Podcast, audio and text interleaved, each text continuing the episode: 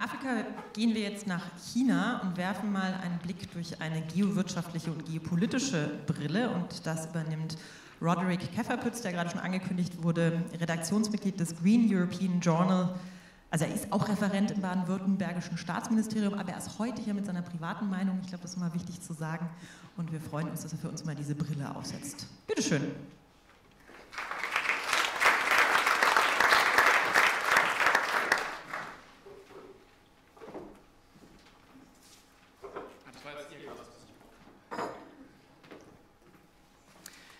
Geehrte Damen und Herren, als allererstes möchte ich doch äh, der Heinrich-Böll-Stiftung nochmal danken, heute hier sein zu können, um mit Ihnen über die geowirtschaftlichen Verschiebungen, die die Digitalisierung bringt, zu sprechen. Denn die Digitalisierung bringt meines Erachtens auch eine Art neue Wirtschaftsordnung mit sich, mit geopolitischen Auswirkungen.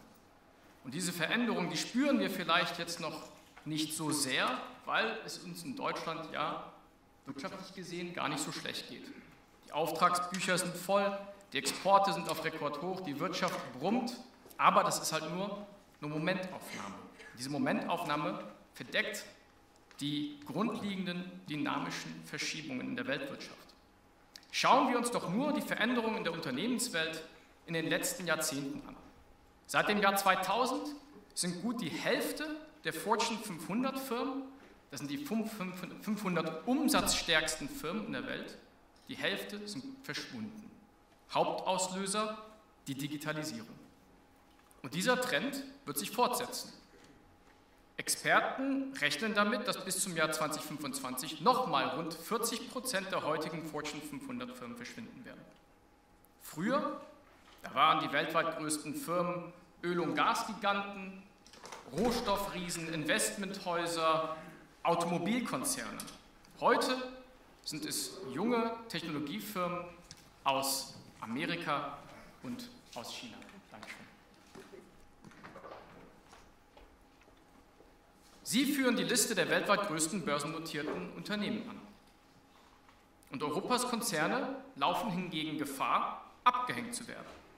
Die Digitalisierung fordert die alte, analoge Wirtschaftsordnung heraus. In Europa, da sind wir stark in den Industrien des 20. Jahrhunderts. Autos, Maschinen, Elektronik, Pharma. Aber im 21. Jahrhundert dominiert Software die Hardware. Schon heute hat Software einen angeblichen Anteil von 40 Prozent an der Wertschöpfung eines Autos. Und meine Befürchtung ist, dass Europa hier in einen digitalen Zangengriff landet. Denn bei der Digitalisierung ist der Markt längst im Spiel zwischen zwei Globalmächte. Amerikaner auf der einen Seite und China auf der anderen Seite. Wir haben es heute schon gehört, beide haben Unmengen von Daten, Unmengen Geld und expandieren aggressiv.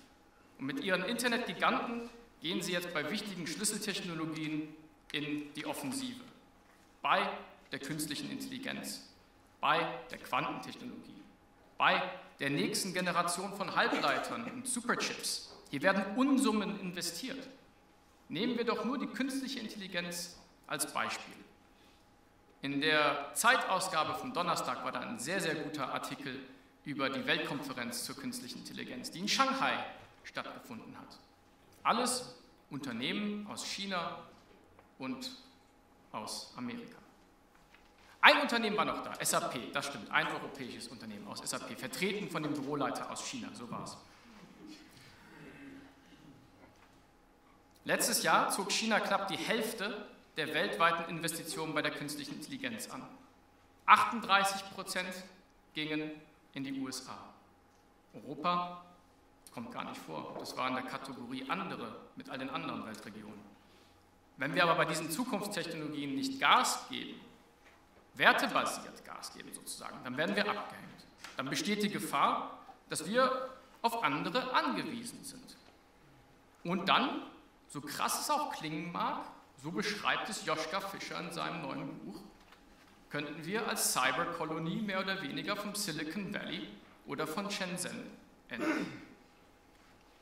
Und ganz Unrecht hat er nicht. Letzte Woche hat der ehemalige Google-Chef Eric Schmidt gesagt, dass das Internet sich in zwei Teile teilen könnte. Eins dominiert von den Amerikanern, eins dominiert von den Chinesen. Und die Frage, die wir uns dann stellen sollten, ist, ob wir uns damit zufrieden geben oder ob wir nicht selbst versuchen, einen europäischen Pol aufzubauen. Denn die Digitalisierung befeuert halt auch die Auseinandersetzung der Gesellschaftsmodelle. China, wir haben es heute schon gehört, nutzt digitale Technologien, um sein autokratisches System zu verfestigen. Mit Totalüberwachung und einem Sozialkreditpunktesystem. Da wird jedes menschliche Tun aufgezeichnet, bewertet, evaluiert und Konsequenzen gezogen. Und in den USA wiederum herrscht ein unregulierter Hyper-Datenkapitalismus, wo die Privatsphäre auf dem Marktplatz verkauft wird. Gerne auch an russische Firmen, die sich dadurch Einflussmöglichkeiten verschaffen.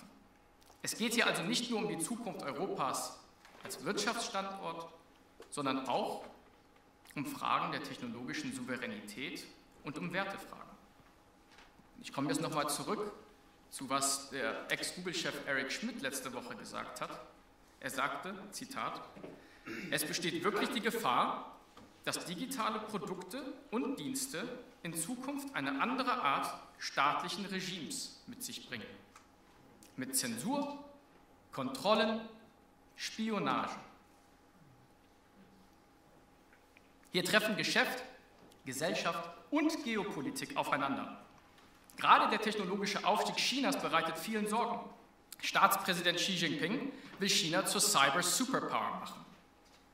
Zusammen mit anderen Ländern soll eine Schicksalsgemeinschaft im Cyberspace etabliert werden. China dehnt also seinen digitalen Einfluss aus. Und das stößt natürlich auch auf Reaktionen von Seiten der Amerikaner. Chinesische Players wie Alibaba, Didi Chuxing und Tencent expandieren in neue Märkte.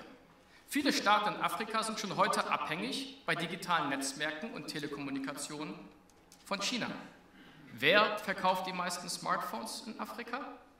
Transsion Holdings aus Shenzhen. Wer baut die digitale Infrastruktur in Afrika? Äthiopien zum Beispiel, ZTE. Tansania hat Unterstützung bekommen bei der digitalen Regulierung, ein Cyber äh, Capacity Building. Tansania hat jetzt Internetkontrollen und Cybergesetze, wie sie in China gelten. Oder nehmen wir ein Beispiel von vor drei Monaten. CloudWalk Technology, ein Unternehmen aus Guangzhou, hat vor kurzem mit Simbabwe einen Deal gemacht. CloudWalk Technology soll jetzt in Simbabwe eine Gesichtserkennungsinfrastruktur aufbauen. Da kommen wir nochmal zurück, was Ralf vorher gesagt hatte über den Datenkolonialismus. Weil China hat viele Daten über Chinesen, aber mit einer Gesichtserkennungsinfrastruktur in Simbabwe kriegt man auch noch Daten über Afrikaner. Und wissen Sie übrigens, wer das deutsche 5G-Netz aufbaut? Das macht die Deutsche Telekom zusammen mit Huawei, ein Unternehmen, dessen Hardware in den USA für öffentliche Einrichtungen verboten ist. Australien hat auch ein Verbot äh, an Huawei äh, geschickt, gesagt, Huawei darf sich nicht an dem 5G-Netz beteiligen in Australien. Japan, Südkorea, Indien prüfen jetzt alle, ob sie nicht auch Huawei am 5G-Netz verbieten wollen.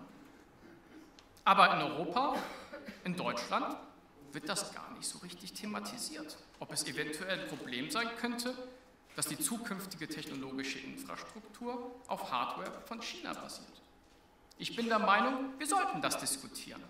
Es ist wichtig, dass Europa seine eigenen digitalen Kompetenzen aufbaut, auch, und das hat Ralf auch sehr schön in seiner Präsentation vorhin gesagt, um international einen dritten Weg aufzuzeigen einen Weg zwischen China und Amerika, der die digitale Welt mit Datenschutz und unter ethischen Kriterien anbietet.